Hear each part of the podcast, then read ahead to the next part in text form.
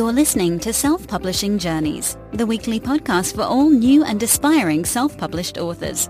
Stand by for tips, resources, hints and practical techniques to help you on your own self-publishing journey. Meet indie authors at different stages of their writing careers and hear how they managed to get their own books published and making sales. For show notes, web links and useful resources, please head to selfpublishingjourneys.com. Now, here's your show host, self-published author and digital marketer, Paul Teague. Hello and welcome to Self Publishing Journeys episode number 82 for Monday the 25th of September 2017.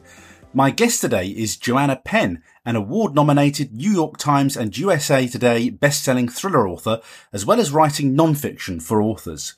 She's written 23 books and sold over half a million books in 84 countries and five different languages.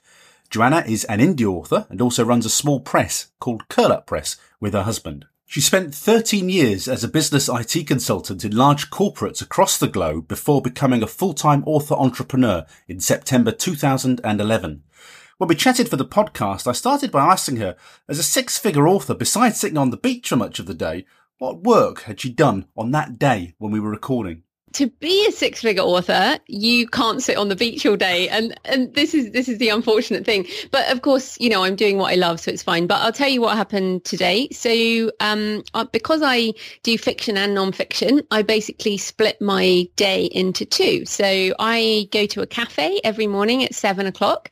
So i'm usually the first one in as the door opens at seven. And i sit down with my laptop and my um, uh, noise cancelling headphones and and black coffee. And for, you know, sort of two and a half, three hours, I do my writing session.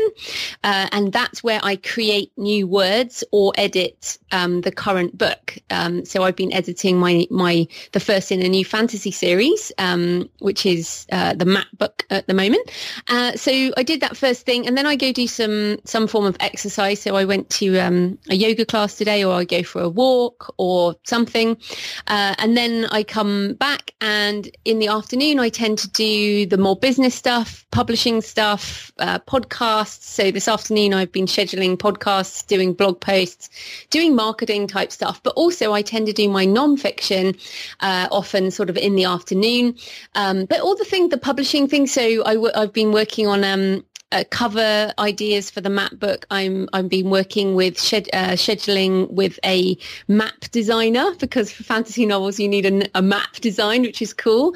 Uh, you know, I did things like look at questionnaires for the Healthy Writer, which is my next non-fiction book. So essentially, the day is really split into sort of working on whatever the work in progress is, and then the rest of it is the business side of of the author, and also the creativepenn.com, my website, which is coming up for nine years and it takes quite a lot of management, so as you know, websites. Um, but that's basically what I've done today. And as we talk, it's 7 p.m. in the evening. So I guess I've done a 12 hour day already. and that's the point I wanted to make. How do those hours compare with when you had a day job? Oh, oh, come on, Paul, you're sneaky. You know all this. and and you oh the listeners will be devastated. This is actually something I've been thinking about a lot because somebody emailed me the other day and said, "Oh, I've heard being a freelance writer is really easy. How can I do it but without having a blog or any of this other stuff?" And I I sent I just deleted that email because I I was so mad okay, so it, let's just get it out there. It is definitely easier to have a day job where you work for X amount of hours, you come home, you do what you like, and at the weekends you do what you like, and you get paid sick leave and holidays and blah blah blah. Um, but uh, I love what I do. Let's say that. But I pretty much work six, seven days a week, um, and I work a lot of hours. Now I do have a plan. Mm-hmm. uh, I have a plan where um, and, and, this is, you know, fast forwarding a bit, but when you first start, you have to work really hard. And I mean, I'm a good number of years in now, but, um, you know, I have a plan to kind of cut down things over time as I hire people to help me. So for example, I have a audio person who does my audio for my podcast, a video person, a virtual assistant. So I'm starting to try and outsource more of the work. Um, but I know a lot of listeners are just starting out. And at the beginning, you, you really do have to do everything yourself. And and that's why like um, my a tip for people would be try and uh, hone in quite early on on what you like doing and what you don't like doing. So, for example, we're doing this audio only, which is awesome. um, and I don't particularly like doing a lot of well, live video. I just don't. I just don't do live video. Whereas some people build whole platforms on live video. So, you've got to decide early on what do you like doing, what do you what do you not like doing, and then try and make sure that your um, your author career revolves around that. My favourite photo of you, and I'm not a stalker, honestly, is a photo from 2008 where you're holding your book. How to enjoy your job. You know the one, don't you? Mm. Uh, and, and I love that photo. The reason I love it is because we know where you are now and how successful you are now. But I always think, what was Joanna thinking in that photo? She was probably where most of us are now, thinking, I desperately want this book to work. Is that, is that where you were when that photo was taken? Oh yeah, and it's a classic photo. You're welcome to post it in the show notes. Um, but it, yes, I, so I'm wearing um, a pinstripe suit. I think it's that one, um, and I'm basically, you know, this is my first book. Yes, yeah, so how to enjoy your job or find a new one. Which, by the way, everybody is a terrible title, and you should um, look at keywords for your title. So it's now you can. I rewrote it in 2012, and it's called Career Change, which is a much better keyword title. But back then, um, you know, like many people I decided to write a, a book, a non-fiction book, um, in order to change my own life. Uh, as in, I had this real problem, which was I hated my job. Um, I used to implement financial systems into large corporates, uh, and it was, you know, it was it was paid very well, but it was deathly boring and you know creatively stilted, but also very, you know, very tiring because it was hard work. You know, they don't pay you that much money for, for doing nothing. So I worked hard on things I didn't care about and it was just, yeah, it was terrible. Um, so I, yeah, I, I, basically was like, oh, how, why am I so unhappy with this when it should be everything I was told by society I should want? Uh, and so I, I started listening to Tony Robbins and all that and um, wrote this self-help book.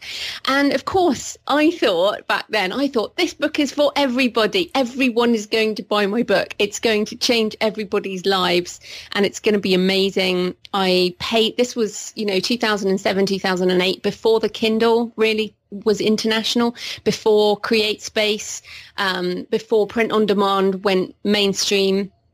Uh, so I basically paid for a massive print run, 2,000 books, expecting to shift all of those miraculously because I didn't know anything about marketing.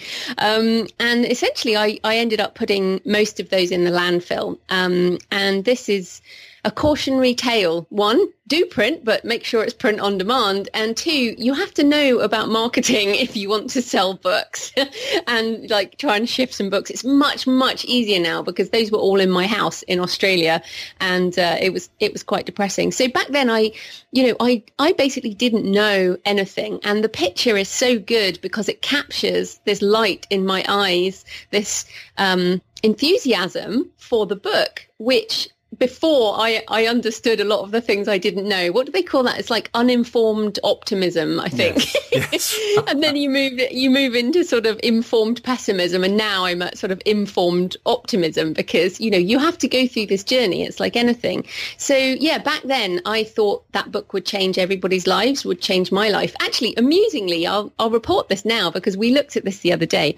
So that book, um, when it came, as I said, I probably sold hundred copies um, of that book, and you can't get it anymore unless it's secondhand. Um, I don't even have a copy. Oh wow! yeah, I know. It's I, I, might have somewhere down buried somewhere, but I tend to move on quite quickly. But yeah, so that book in its original format has kind of you know disappeared into history, but um, I was looking at my because now you can look back at all your your Kindle history. Um, so without the print copies, um, just the ebooks have now made me six thousand dollars, six thousand US dollars since uh, 2008. So um, and we're in 2017. So there's a good example of a book that literally made me well cost me thousands at the time which over you know years has slowly added up to pay for itself. And also that book changed my life far more than anybody else's. and that is a very good reason to write your first book. There are a lot of lessons in that, uh, I think, in that story. Um, one of the things that, um, again, inspires me about your story is because you've got so much stuff online now and so many books and so much of a, of a legacy already since 2008. I, I listened to your first podcast before I started my podcast because it fascinates me to see where people were and where they get to and how they get there. And um, it, it, sounds like it's on the end of a of a phone or oh, something oh, like that. Terrible. It? It's terrible. Yeah, basically. Yeah. So I, my first podcast, it was in 2009. And basically I phoned up this lady on a, a landline and, and put it on speakerphone and held a, you know, a recorder next to the phone. So yeah, that's exactly what it is. But, but there is a good lesson there. And the same with my first book and all of our first things if you don't start, you can't get better. Um, and you and you kind of have to make these mistakes. Like if you go on the Wayback Machine and have a look at the Creative Pen, I mean, it's a terrible website. it's terrible. Back in 2008, 2009, and yeah, the podcast is terrible. But I haven't taken those episodes down. All my first YouTube videos, which again are terrible. Um, you know, because it's one of the great things about putting things online is you see how far you've come. And I think that's so valuable for all of us. You know, like, for example, this, you know, I'm coming up to um, my sixth year as a full-time author entrepreneur. And every year I post my lessons learned. And my lessons learned from year six are a lot different to year one. Um, and, and these are really important things. So I really recommend blogging or podcasting or any of these things over time. One thing I do regret um, I know you do your diaries, but I didn't do personal segment on the show for probably four years. Mm, I love that of, bit on your podcast. It's my favourite yeah. bit. Mm. Well, it's interesting, and and but people say to you that their favourite bit for you is the is the diary. In it fact, is. lots of yeah, lots of people aren't even listening to this because they enjoyed your diary and yeah. then switched off. They want they want um, to hear the pain. That's what they want to hear. they want to hear the pain. But what but what I've learned and what you've obviously learned too is that people connect with people. And if you share your journey, then that's what people find interesting because it helps them. You know, if you just go around going, yay, I'm brilliant. Look at all my amazing stuff. Then nobody is interested. You know, they do want to hear the difficult times. And if you can honestly share that, uh, you know, that, that is helpful. You are a, great example, I think, of that uh, saying, "A journey of a thousand miles begins with a single step." I think it's very easy to, you know, to look at your success now, say, of six-figure author. You know, she's it's really easy for her. Um, but I think it's really important for people to understand at the beginning of their careers that it absolutely wasn't easy for you, and you've had to go along the same steps that we're all having to tread along now. So, what I'm interested in, though, is is you must have had those well, I assume it was a couple of years when the earnings, frankly, were fairly paltry. Did you go through all that? Oh, absolutely. And in fact, at the end of 2016, I posted a graph on my site, um, the Creative Pen, which actually showed, um, you know, like a bar graph of the last 10 years of earnings. And the first, I think the first, well, the first year, two years certainly are negative below the line. and then it's one of those kind of classic, um, not completely hockey stick, but certainly in the last two years, it's sort of doubled. And if you know more about compounding, you you realize that the beginning is very, very slow. And then as the snowball gets bigger, it, it gets bigger and the income kind of gets bigger exponentially because of what you're doing. Now, and that's related to you know the number of books you have the amount of traffic you have. I mean you you know with a podcast or with a blog or with with a single book if, if you put out one podcast episode you don't get an audience. If you put out 10 you probably won't get an audience. If you if you put out 30 episodes then you're starting to get get an audience. And and so these are the types of things you have to remember. So yeah the income probably took well, I know it took because I started in like 2007-ish, started the blog 2008, left my job September 2011. So it was three years, three and a half years part-time. Well, not part-time. I was working um, full-time for most of that. And then I went to four days a week and before I left my job. And then still it took me another I overtook my income in 2015. So it was another four years uh, before I actually matched and then overtook my day job income. So I think I see the biggest thing with people who are just starting out is that they can't see that far. And it is very hard to see that far. I mean, who can see what's going to happen in like five years time? But I think the key is the daily practice. And the thing is, if you don't enjoy coming back to what you enjoy, you know, if you don't enjoy the process of creation, of writing, publishing, doing book marketing, which you have to do whether you're traditionally published or indie, then you won't make it five years. It's like with podcasting, right? If you don't enjoy your first 10 episodes, you're not going to carry on. So I think that's the key. You try and think, okay, what am I building where do I want to be in five years time? What will get me there? So if you want to be, um, and this is something I've thought about a lot, like if you want to be Stephen King, then write a lot of books and don't set up a website for writers, which is like what I've done, what you've done. Um, you know, if you want to uh, if you want to help people as well as be Stephen King, then do what you and I are doing, which is have two two different sides to our author ness, uh, one which is fiction, one which is non-fiction, and the non-fiction side lends itself to podcasting, blogging, and all the rest. So I think you have to kind of just come up with what do you enjoy, and then if you keep doing this thing you enjoy for five years, where will you be? And it you know, it's like any business. If if you say to anyone who starts a business, how long did it take you to get into profit? It's usually a couple of years. And then when, you know, if you say, okay, how long before you made good money? It's often five to 10 years before people are stable in their career. What are the things that made you want to give up? You must have had many of them. Uh, no, I actually can say that truthfully um, because I compare it to my previous life. Um, I gave up. Basically, I left university. I, I did theology, um, and I went straight into a job um, where I worked in consulting. And on day one, they put me in this group, and I started implementing systems, um, SAP, which is a German piece of software. I, have trained on it uh, years ago in the go. BBC. It was a nightmare training session, and I never yeah. touched it ever again. Thank God. Exactly. So I had to touch it for 13 years. Oh. And yeah, in that 13 years, I left that job over and over again. I mean, I, the longest I was ever at one place was sort of two and a half years. And I kept leaving and I went traveling and I tried other things. I started a scuba diving company. I um, tried property investment. I, you know, I tried so many things to get out of that world. So I know what giving up is and I know what being miserable is. Um, and that's why I wrote the career change because I couldn't keep giving up over and over again. So with this career, with writing, I haven't given up. There's nothing, there has been no moment when I have wanted to give up the writing and the publishing. I certainly, on many days, feel like giving up email and Facebook and advertising and some of the other, you know, um, speaking. I know you've, you've been to one of my events. Like I, I have a love-hate relationship with speaking um, because I'm an introvert and it's so exhausting to me. And yet it's also rewarding for people who, who come and, and I can help people. So I think, you, you know, this, I do want to give up aspects of what I do, but I love so much of what I do.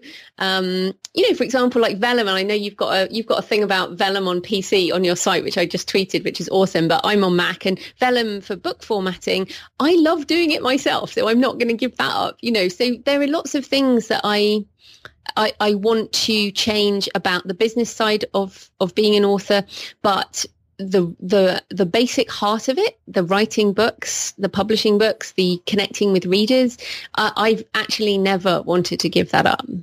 What do you think created uh, traction in your career? And for this I, I can you talk about the podcast and, and the books? When did you feel like you weren't just speaking to an empty room I called it howling into the wind. Yes.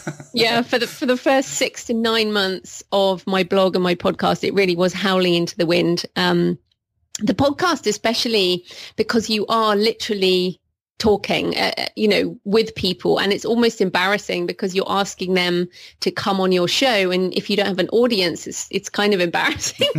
um, but luckily I didn't get embarrassed easily back then. Um, I, I, think I feel it a lot more now, actually. Um, I think there's more of a hierarchy of podcasters. There wasn't so much in 2009. Um, but in terms of traction, I do think it's just persistence. I mean, the, the truth is I have never had a breakout book. I've never, you know, I'm not well known. You know, I might be in a tiny corner of the internet. You know, if some people listening have heard of me, it's because there's a tiny corner of the internet where some people know who I am. But, you know, I'm not I don't feel like there has been anything that has spiked my profile or what I do or, or anything. What I have done is since 2006, I've pretty much written words every almost every day. Um, I've podcasted, you know, I'm like 320 odd episodes of, of my podcast. I've blogged between three and five articles a week on the Creative Pen since December 2008. I've I've scheduled Twitter for or oh, since 2009, I think, YouTube videos since 2009. I, I've basically been consistent and productive I guess, um, and tried to be helpful. I think that's also really important, especially for nonfiction. So the traction is that snowball effect again and, and the income again is, is multiple streams of very tiny income.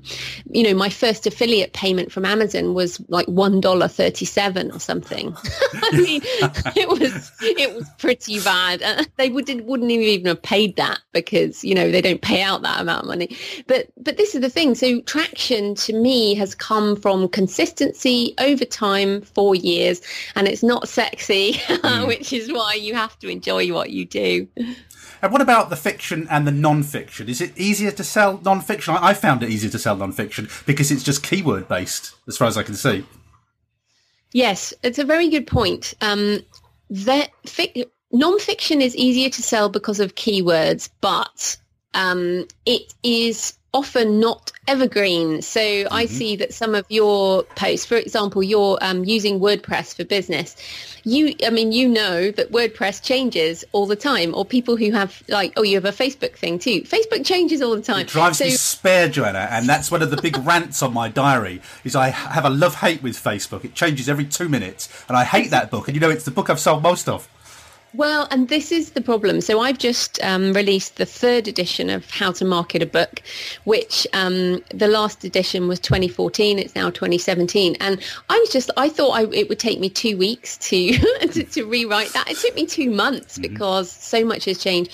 So yes, that book made me good amounts of money last month, but I see that that version has a shelf life of two to three years, and as you've said, more technical books have an even shorter shelf shelf life. So, but fiction, fiction is magic. Okay. So yes, maybe you haven't made as so much money on your secret bunker or the grid or, or whatever, but, um, you know, and I haven't made so much money on, um, you know, risen gods, but what we that story we don't have to rewrite that story thankfully. And that that can make us money for the whole of our lives and 70 years after we die. And what what's exciting about that is um, dan brown's got another book out this year which is great for me because i write books in a dan brown genre in the sort of religious conspiracy thriller. Um, but he wrote he only puts a book out every like four years so it's a real pain. And then um, you know we're seeing the cycles of of types of fiction. So even if your type of fiction goes out of fashion for a bit, it'll come back. And talking about long-term careers, Anne Rice, who wrote Interview with a Vampire, she's she. I remember hearing her talk about this. She said she's made a lot of money on vampires three times in her career.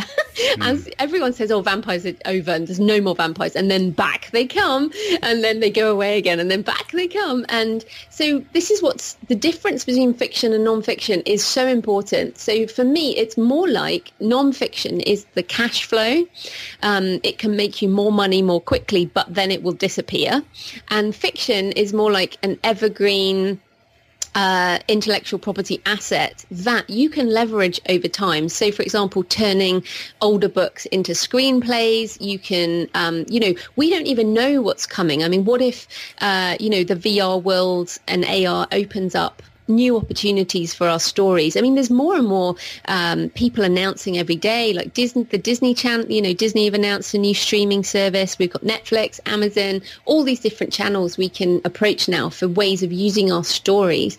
And our nonfiction, yes, might sell more briefly, but then it disappears over time. And I think you will probably, you know, wind back the number of technical books you have because it's so annoying to update them, right? I've already made that decision actually, so I've put it very clearly. I did actually take them off sale, and then I thought when I was telling people how many books I'd written, I thought, well, I, actually want to claim those books. So what I've done very clearly is said when it's last updated, and I'm just going to leave them on because you don't take an old book out of the library. So um, I leave them on and just be very transparent about when it was last updated, uh, and eventually they'll just fall by the wayside. But I'm putting my eggs in the WordPress and what was the other one I'm going to do? Oh, Mailchimp. My Mailchimp books are selling really well at the moment, actually, mm. um, because they don't change so much. So I'm, I'm, going to go for the ones that don't change much. But I am, I think, officially getting rid of Facebook now because I it's driving me spare for, for, precisely the reasons you outlined just there. Yeah, and also you you're a website guy, so you understand. You know, WordPress is a good fit for you. Um, and I think yeah, the social media stuff is really annoying. Um, and this is the thing. So uh, another tip for not writing nonfiction. So that's why I wrote the Successful Author Mindset because I wanted to write an evergreen nonfiction. mm. And I thought, you know, psychology, yeah, that's a good one. And I'm I'm going to write the Healthy Writer, which I've, I've mentioned we're going to do. Um, I'm hoping that things around health won't change too much. And then um, I'm going to do one on the shadow, like writing the darker side of of life. Um, and that will also be more of a psychology uh, thing. So, of course, there are subcategories of of nonfiction that don't date. So, um, hist- history books, you know, lots of there's lots of different things. But I do think that the, the other thing I guess with with uh, nonfiction actually is that you change, the author changes, and your perspective on some of these things will change. So even if technically or you know historically it's still the same, you know you might want to put a different spin on your book. So that's why I think this this fiction nonfiction is like a double edged sword. So if you can do both, do both. Do you ever get the uh, temptation to tinker with the first books that you wrote? Because part of this journey, of course, is that you improve your writing, you get better at it. Do you, do you and one of the curses of self-publishing, of course, is that we can easily do that and have a little fiddle with the early books. Uh, yeah, well, as I said, I rewrote How to Enjoy Your Job in 2012, so it's now a career change. What What is also interesting is when I wrote it originally in 2006, 2007, I actually quoted Donald Trump. oh dear! so I actually updated that this year to remove that quote. this is not a political show, but hopefully that will give some indication. Um, but yeah, so I mean, stuff like that changes, doesn't it? I mean, who who would have known? So so um, so I did. I have tinkered with that. I have actually considered tinkering it with it again. Um, for Stone of Fire, I Stone of Fire my first novel was actually called Pentecost, my second Prophecy, and then Exodus, which are because I did theology, um, but I'm not a Christian. Um, the, you know, I write a lot of Christian history and um, what some call myth, others call truth. Um, so I, you know, those books had Pentecost, Prophecy, Exodus are very actually religious titles. So I changed them, um, Stone of Fire, Crypt of Bone, Ark of Blood in 2014, I think it was. Recovered them, retitled them and also cleaned up a bit of the um, the writing in Stone of Fire. So I also tinkered with that, and but it's funny when I look at it, I do just go, oh goodness, it would be such a big job to rewrite it completely. Um, and and the other thing to remember, and I think this is the key, whenever I think, oh, I should rewrite Stone of Fire because I can do a better job, I go on Amazon and it's got over 500 reviews, 4.2 star average or something like that. And some of those reviews are very new, um, and it's permanently free. So it, you know, I shouldn't rewrite it because readers are still enjoying it, even though, as you say, I've become a better writer and we all do with practice. Um, uh, so yeah, I think you have to move on. But the other key with fiction, I think, is starting a new series so that people can come in on book one of a new series and then go back and read your older stuff if, if they want. One of the things I got caught out with is I, I've tended to write in trilogies. And um, I found with trilogies that you can only really promote the first book. And this is what I was kind of alluding to about rewriting the first books, that if the first book is the worst book, but it's always the book that you have to market in the series, it, it can become a bit of an albatross if it's not a great book. And um, so did you ever get caught with the series thing that you could, you know, you, you've got to start them on book one? Yours are standalone though, aren't they, I think? Well, you can read them standalone, but I have nine books in the ARKANE series, and and what I'm about to do, the next book I write is going to be a spin-off. Um, I'm calling it United States of ARKANE. Um, so that will be related, but the main character and the main character was in the other books, but um, you know it's slightly different. So I'm going to almost link the two, but restart that series. And then also um, Day of the Vikings, which is in the ARKANE series, also features a character who's in my London Psychic series. So what you can do with writing uh, you know, worrying about that first book is write more books that tie together and then you can promote different books in the series or in your catalogue that don't necessarily link um, you know, or do link or don't link to to your other books. So I don't think you. Yes, yes, you do need to promote the first book in a trilogy, but if you have more books, you can promote the first book of the second trilogy or whatever else you want. I, well, I've I've gone for um, I've just moved into thrillers, so I've done a trilogy. I can't stop with the blasted trilogies, and then uh, I, I've just done. I'm just finishing my third standalone because I wanted some marketing um, permutations. Uh, th- that's really what I was after. I didn't feel that I had them with the with the box sets. Um, how would you approach that? I've actually found the standalones. Um, so Risen Gods is a standalone dark fantasy set in New Zealand. Um, I'm not sure because it's, you know, whether it's set in New Zealand is the thing that's putting people off. But it, I mean, it's a great book and it just doesn't sell well. Although what we did, actually, we did rejuvenate the sales quite a bit by changing the cover to more of an urban fantasy feel and putting it in KDP Select, um, which I'm wide with most of my other books, but we put that in select and made it dark fantasy and that helped with the standalone issue. Um, but I certainly find that series are easier to market. I think partly because of our binge culture, you know, um, you know, people are binging Game of Thrones. Well, no, they're not binging Game of Thrones right now because it's, it's coming out, but I will be binging Game of Thrones as soon as it is released in the UK. So, you know, th- this sort of binge culture means that people often want a lot of books at the same time. Um, so yeah, I, have certainly found it easier to market, and and I think something like fifty one percent of my book sales income last year was from box sets um, and the standalones are, are pretty pathetic. So I can see what you're doing in a way, but I, you know, my personal experience is that the the trilogies or the the series sell better. Well, the three books are going as a box set too. So uh, yes, I mm. listened to everything you say about box sets. So they they're getting box setted up as soon as the third one's out. Um, and uh, I, interesting. I just um, had I had my best month ever recently, which was not very good. So don't get excited about it. but it was it was still you know fairly disappointing. It paid it paid for a trip to Spain. It was it, so it was you know it was like oh that's that, amazing. That's all you need. yeah, but I thought but I need to replicate it. You know, I just it was a one off, unfortunately. But um, I, I got excited because I had a lot of reads for the first time. I'd gone exclusive and I had a lot of reads. And I thought, oh, maybe exclusive is the way to go. And um, I hear you every week saying, you know, go wide, go wide, go wide. And I'm actually, I've decided I'm a wide guy now. Mm. Um, I, I um, I don't like being narrow because it hasn't done anything for me uh, going narrow. And I think, like you, I just agree with the concept of wide. And you said something really good on this week's podcast, well, you always do, but this week, this I picked out was you were just saying we need to support people like Kobo and Draft2Digital to help their businesses flourish. And if ever there was a good reason for going wide, I think that's it. Yeah, and I know it's really hard. This is the long-term thing again. Um, and most people, obviously, if you're worried about cash flow and writing is your only form of income, then it can be tempting to just throw everything into KDP Select. Um, and I do say, you know, if you have fewer than three books, then it's worth staying in Select until you, you're ready to go wide because it's much easier to go wide with more books.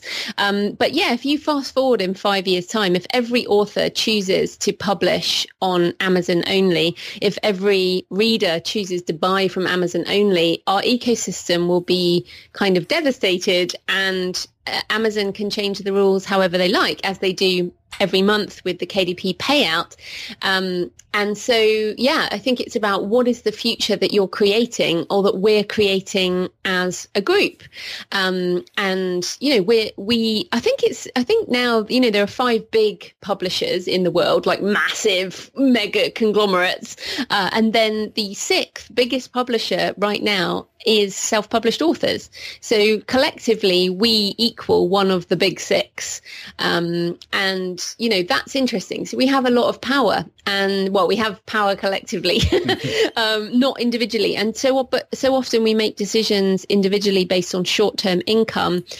But if you think long-term income, a better ecosystem is so important. And I can tell people, you know, being slightly ahead of possibly some listeners is that the more books you have, the more of an ecosystem you have yourself, the better you will do on sites like Kobo um, and iBooks. And obviously, if you go to Draft2Digital, Publish Drive to get to Google Play, you know, and the more the internet rolls out around the world, the more readers we're going to have. Um, you know, really fast forwarding to sort of micropayments, blockchain, the future of technology and finance, you know, we're looking wide. We're looking at disruption in these con- controlled businesses. So, yeah, I I am a I am a wide girl as such. like you're a wide guy. Now you mentioned I didn't realise you'd done property investments in the past. I knew you'd done the scuba diving and the, the, the Australia thing and had a boat or something like that out there. Um, and this is a question that I put to Joseph Alexander, uh, and I said to him, uh, you know, are you an entrepreneur who happens to write, or are you an author? Uh, well, I yeah, I mean it's a good question. I do think that the definition of an entrepreneur is someone who creates value from their ideas. Um, and that is an author. So I actually think the definition of an author is entrepreneur. Um, it's just that most authors won't embrace the other side of being an entrepreneur, which is trying to turn that value into, you know, into more value. Mm. I know J- Joseph is doing particularly well. He's actually going to come on my show in a couple of months' time as well. It's enough I mean, to make yeah. you start guitar playing, isn't it? Joseph's oh, success. Well, goodness me he's doing i mean and his his model's interesting because he's doing a lot a lot of co-writing and that is a very co-writing well in fact i think he's more co-publishing or he's turned into more of a publisher he's not actually necessarily even writing it all so there there is a difference um, already uh, in that i do some co-writing but everything i publish is is my IP. So I share the copyright 50-50 with Risen Gods, with J. Thorn. Um, you know, I am a writer as much as I am a publisher and a marketer and an entrepreneur. So I think, I think if you, you know, and I don't want to I don't want to make WordPress themes for authors. I don't want to, you know, there's lots of things that I won't do that I could do that would be considered entrepreneurial because of the platform I have. And I say no to a lot of uh, entrepreneurial uh, ideas that people pitch me because at heart I want to be an author. So I could absolutely never write another book and still make money because of of the, what I've built. Um, but I don't want to do that. You know, I actually feel, and that's why on my podcast, you know, as you do, I share my writing progress, um, good and bad, because I don't think I have any authority in this space unless I am writing. And that's the reason I'm doing it. So if I give up anything, it will be everything else and I will write. Um, at first. Like if you ask me what I would give up, it would be everything else except writing, um, if it came down to it. So at heart, I'm a writer first, an entrepreneur second, but I really like, I like money and I don't think there's anything wrong with saying that. I, I've, I like traveling and staying in nice places as mm. opposed to backpackers. Mm-hmm. I got over that 20 years ago. Um, you know, I like, I like having a good life. So to me, the money side is important and the creative side is important. So that's why I kind of embrace author entrepreneur. What did you learn from the entrepreneurial activities that didn't work out that you took forward into your later writing life? Ah, great question. And in fact, I have a, a whole chapter on that in career change.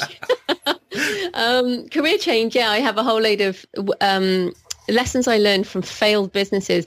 But actually, it's interesting because that has that's what has shaped my life now. So the big the big um, issue with running a scuba diving company.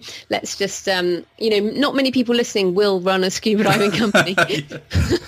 but um, there are a few massive issues like a boat um, and the price of fuel. Um, so if you if you consider the price of insurance, the price of staff who have to work on your boat and who might just not turn up, um, you know, to to drive the boat, um, customer service, safety. I mean, the insurance, the insurance and the fuel on a physical business like that. Also, things like the weather in New. This was in New Zealand. Um, the weather in New Zealand can really scupper your you know your business if you've got people booked and then it's a really crappy day so i mean I, what i learned from that business is i do not want a physical business as in i don't want to own physical assets like boats. I don't want to have employees, staff who can let me down. I don't want to have to work on a specific day. I need freedom. So like, you know, I want to be able to say, I'm sick today, so I'm just going to lie in bed. Um, I want to be able to be location independent as opposed to tied down to one place. I don't want to have all my capital tied up in the stuff. And I don't want to have a business where people can actually die I mean, unless they're fi- stress. Unless it's fictional deaths, of course. Yeah, fictional deaths are fine, but like people, people actually. I mean, I I scuba dive for years, so you know, I'm not. It, it's as dangerous as other sports potentially, but you know, I I just I, it was stressful, and you know, it, no one's going to die from reading a book. well, if you not read, you haven't read my books then. yeah, well, this is the thing, but but I mean, that taught me so much, and in terms of, I mean, we're so so lucky. I mean, some people when I hear people moaning about spending money on an editor. I'm like, seriously, you know, get a boat or pay for a tank of fuel when you have to drive two hours out to an island. I mean, the price of fuel that year that we did it was just ridiculous. So if you have to spend $500 to fill up your tank, I mean, it's just like, it's crazy. So yeah, I learned a lot about the failure of of physical business that year, and it didn't last very long, to be fair. Um, but it, you know, uh, it, uh, to be honest, that was also my first marriage. I'm very happily married for the second time now, but my first marriage was a business with my first husband, that scuba diving business, and it broke us as well as everything else. So, I mean, that was a hard lesson. If you want to talk about pain, I mean, that was a hard lesson. And yeah, what I learned that year was my value and the biggest value I I live by, I think, is freedom for personal value, not like societal value or anything, but freedom to work on what I want when I want and not have a boss, freedom to move around if I want. And I've moved countries a lot. Um, you know, freedom to create what I want to create, help who I want to help, uh, give my money away when I want and spend it on what I want without you know, and and not have not have employees is a big deal. yeah, yeah, yeah. I agree with that. As somebody who's managed people in the past, you want as few live human beings in your orbit as possible. I think when you're running yes, business? I, I, mean, I do. I obviously have a load of freelancers I work with and virtual assistants, and you know, I, uh, professional editors and cover designers and things. But freelancers are very different to yes. employees, and I think that's really important. So the so I have a I have a company, a limited company in the UK, but the only employees are me and my husband. So and just to end the story happily, I we me and my second husband we've been working together happily for two years now. So um, you can have a business with your spouse or your partner it just has to be the right business and the right per- person. Must have been nerve wracking doing it for the second time, though. Oh my goodness, it was big time difficult. And at some point, I'm hoping he'll come on my podcast so we can actually talk about it. But yes, it's very, very hard to work together. But again, I mean, what's brilliant is that we can look after each other. We go out for lunch sometimes on a weekday, uh, you know, we, or we take a day off together or, you know, we have cuddles at work and that's you know you can't we see each other a lot and we're best friends so it's actually awesome um, but yeah it was really hard for probably the first six months um, but it's well worth it I know this isn't about writing, but I must. I just want to ask you about the property investment um, business uh, because I don't know about that. Can you just briefly tell me what that involved and what you got from that? Yeah, so um, I property being another physical asset. Um, you know, I I had a number of houses in New Zealand and Australia um, before the whole financial crisis, um, where basically we bought property, did it up, and then um, rented it out. So it was meant to be a sort of cash flow business based on having an asset.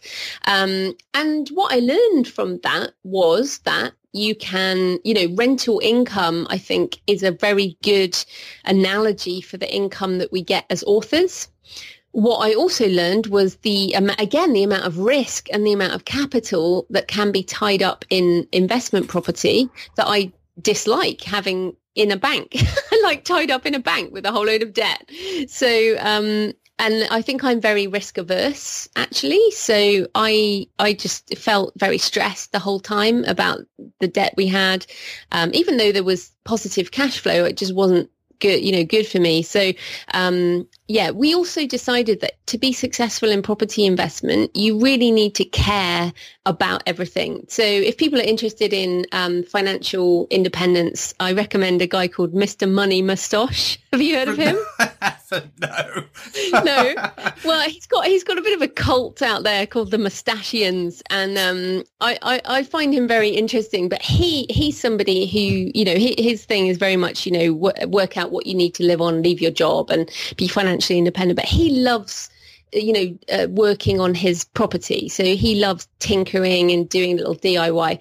I don't like that. My idea of fun actually is sitting with my laptop in the cafe with a black coffee. I am not interested in like finding the cheapest place to find paint or, you know, all this stuff. So again, the lesson here is what I said right at the beginning, which is find what you enjoy and what you actually want to spend your time on.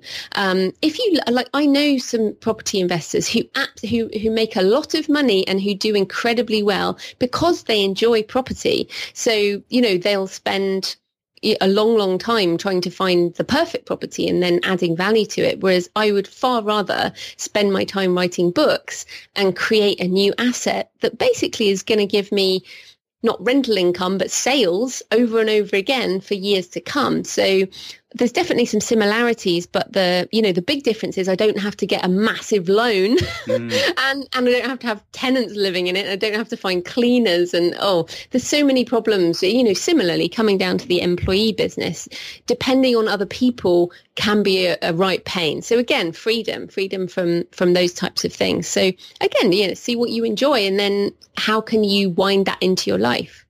You fairly recently started working with your mum and that, to a certain extent, it's, it's a new genre for you, isn't it? It must feel like you're starting all over again. What, what though do you come to it second time around? Yeah, and again, I mean, basically, that I'll just you know wind it back. So my mum's seventy this year, and she she's like me. She's a workaholic, or I'm like her. I guess I'm her daughter. Um, she's a workaholic, and the problem with being 70 and a workaholic is people don't want you to work. Like they want you to like sit around and watch TV or something. And she she's just been so unhappy because she hasn't found something to do with her great brain. And so, and she's an introvert like me, like many authors. And I was like, Mum, why don't you write a book or something? You know, I enjoy it. So, um, bless her, two years ago, she started writing and she wrote um, a romance. And um, I was like, okay, actually, this isn't too bad. How about we write this together? Because it wasn't too bad in terms of story, but it was pretty bad in terms of the, the level of writing, mm. uh, like we all are at the beginning. Um, so I was like, how about we do this together? So, yeah, we started co-writing last year and we're about to put out book three in this new author name. Now, I'm not telling you the author name and I haven't announced it publicly as of August 2017 because I, it's, you know, sweet romance is not like my thrillers. I don't do nice, you know, nice, nice book similar, I guess, to you. Like I write thrillers. There are people die, you know, stuff happens. Um, so this, I don't want to muddy the algorithms with people who either buy my thrillers or who buy my nonfiction. So I've kept it quite quiet and, well, very quiet. And so, yeah, I've been started starting again. So what I'm doing basically is we, it's a, it's a brand new name.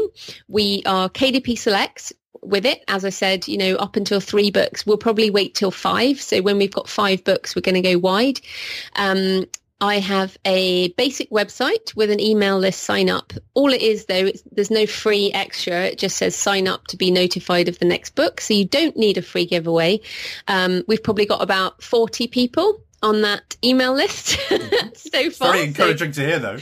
Yeah, just so everybody knows. Um, we are writing in uh, sweet romance, clean, clean and contemporary sweet romance.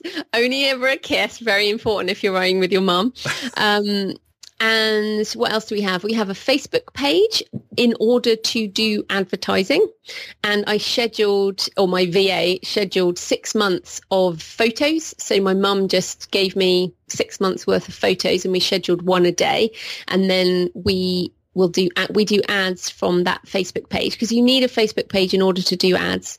Um, but we don't have any other social media. There's no active. There's no blogging, no podcasting, no uh, no nothing basically except uh, KDP Select and the free days that you have, um, and Facebook ads, and we're starting to do Amazon ads as well. So that's pretty much all that author is doing and yeah, we um, we made thirty eight dollars, I think, the first month. Uh, which actually isn't too bad. no, that's good. I mean, I mean, they always say you've only got to make the first dollar, and then you've just got to replicate it, haven't you? You've just got to do it again. Exactly. And then um, the second month, we actually made an income of around $400. This was on one book, but we spent uh, around $400 on ads. So, you know, we broke even, but the idea there was to try and start getting in the algorithms and that type of thing.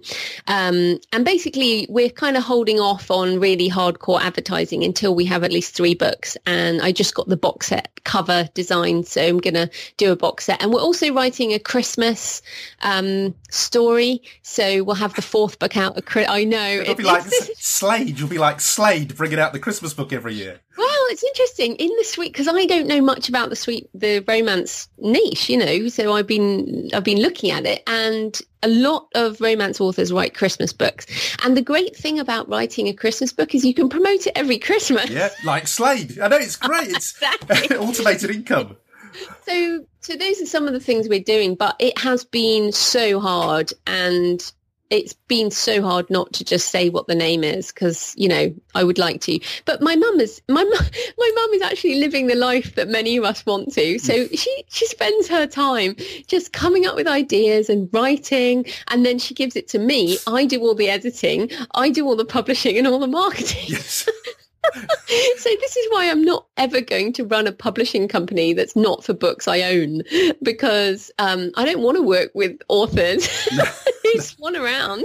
Yeah. Um, you know, but it, it's but what can I say? I mean, I really love helping you know my mum and as many people listening you know you have older parents you want you'd love to just give them money, but they don't want you to give them money. So we help them in the way that we can. So if you have an older parent or or child or sibling or whatever, then um, yeah, helping our families publish, I think, is very rewarding. My mum had to stop reading one of my thrillers because of the sex scenes in it. She said it didn't feel right reading sex scenes written by her son, and they were a bit saucy. I, I, I, did get some tuition on this podcast from an erotic fiction writer as to how to do it properly. So I think that's it with me, mum. She won't be reading my thrillers anymore. well, I gave my, mum stopped reading my books ages ago because of uh, I gave her nightmares, and she thought I was going to get killed by neo Nazis after one day in Budapest. and I'm like, Mum, if I get so big that I get threats from neo Nazis, you know, that's probably pretty good. yes, right. I should be, be a bit pinnacle of my career if yeah. Threats. That's right. Now I need to talk about 20 books, 50k, because um, I did a little bit of web work for, for Craig Martelle uh, recently, and so I know you're going. You're going to 50, 20 books to 50k in, in the UK. Yes, in, in London. I was going to go to Las Vegas, um, but I'm speaking in Oregon the week before, and I I just think it would be too much. But then they announced London, so so yeah, I think. And you know what's interesting about 20 books to 50k? So I feel like you know, I someone actually said to me, "Oh, you're, you know, you've been around such a long time," and I'm like, "What? What is that about?" Like, and you know, sure, I started it like early when before self-publishing was trendy, um, but what's interesting now is this kind of new wave of indies, and I really feel like Craig um, or Craig, I think we have to say Craig. Oh, do we? Martelle, All right, yeah. I'm, interviewing him in a couple of weeks' time. Thank you for that. That could have gone yeah. terribly wrong. It's how Americans say Craig. Craig. Yeah, Craig. Right. It's like Craig. A note of that. yeah. Um, and Michael Anderle. Um, you know, th- I think they have a, a really interesting, uh, very empowered view of self-publishing. Um, and I feel like I'm empowered, but I also feel like I'm very influenced by how traditional publishers work. Um, and so I'm, I, uh, you know, they did mention maybe speaking, and I was like, do you know what? I just I would love to come as a, a student Mm. of this new wave, and this is what I think is happening. I think what's so lovely about self-publishing, um, you know, there are people who haven't heard of Amanda Hocking, and those of us who were back in the day, back in 2008, 2009, Amanda Hocking was the first person to break out as an indie, um, you know, and these things are very exciting. So I think we're in a, a, a stage at the moment in 2017 where being an independent author is actually something that many authors aspire to and actively choose first, as opposed to traditional publishing and then, oh, I'm not, it's not working. I'll choose indie. Um, so it's, I think it's a fantastic time. Yeah. So I'm going to 20 books to 50K. And obviously if people don't know, there's a Facebook group as we talk now. It might have disappeared in the future, but um, yeah, it's an interesting time. Okay, I, I'm aware that our hour is, is almost up. I've got one last question for you, and I, I'm looking at this picture of you in 2008, and it's next to a picture of you standing by a pile of books in 2017. When it comes to 2027, what are you going to be standing next to? You know, is it going to be a pile of books? Will there be DVDs in there? What What will it look like? In, in 10? DVDs? no one's going to know what DVDs are. um, no, I mean, I think the pile of books will be much bigger. So 10 years time, I will, I will be uh, 52. And I have on my wall here, um, I have a number of things on my wall, but one of them says, create a body of work I'm proud of, 100 books by 50. So, um, and I'm going to count the co-written ones, and which is good because my mum is like really working hard. so, um, yeah, so I, if I have a, a pile of 100 books, and also I'm doing print box sets as well now, so I'm going to, I will hopefully by in 10 years time have a pile of books that is as tall as I am, and I'm 166 centimeters. So there you go, five foot six or something. So I, I fully intend to have a uh, books as tall as me. I mean, I would love, like many authors, to have TV show, film, or game, some kind of other version of my stories. That that is something I'm really aiming for. So I'm, I'm working with a screenwriter at the moment on the London Psychic series. You know, I I I want to get my stories to people who don't read, and I think that the visual medium is only becoming more and more important. Um, uh, yeah, so I think that that's definitely what I'm planning. Uh, I don't know. It's you know I, I think ten years is too hard. I mean, f- personally, I'm a, you know I believe in the futurist, positive futurist way. You know, even though the politics right now is difficult, I believe our world will be better. Uh, I think in ten years' time there will be 4G internet in the whole world. So I fully expect my income to be not so dominated by the US. I expect that to be coming from all over the place, India, sub-Saharan Africa, Latin America, Asia, you know, not just US, UK, Australia, Canada, which is where most of us make our money. Um, so I'm excited about that. I also think uh, VR, I mean, if you and I are still podcasting in 10 years time, you know, we might do this in virtual reality and have people join us live from all over the world. I'd certainly, if I am podcasting in 10 years, which I might be, uh, then uh, you know, I, I would love to think that I could do it that way. I, I think the technology will be there. Um, yeah, so those are some of the things that I'm excited about in the next 10 years. I will just mention on my podcast, The Creative Penn, in November, I'm doing a show about 2027 because it's 10 years this year since the Kindle and the iPhone came out. And so I'm actually doing a whole podcast on what the future will be in 2027. Um, but I can't talk about it now because right by my desk are the books I'm going to read next week on technology and blockchain and all these different technologies that are going to transform uh, our world. So I'm very positive um, about the future. Thank you for listening to this week's Self-Publishing Journeys. If you enjoyed the show, please consider sharing it with your indie author friends. Or you can leave a review on iTunes, Stitcher, or whichever podcast directory you use.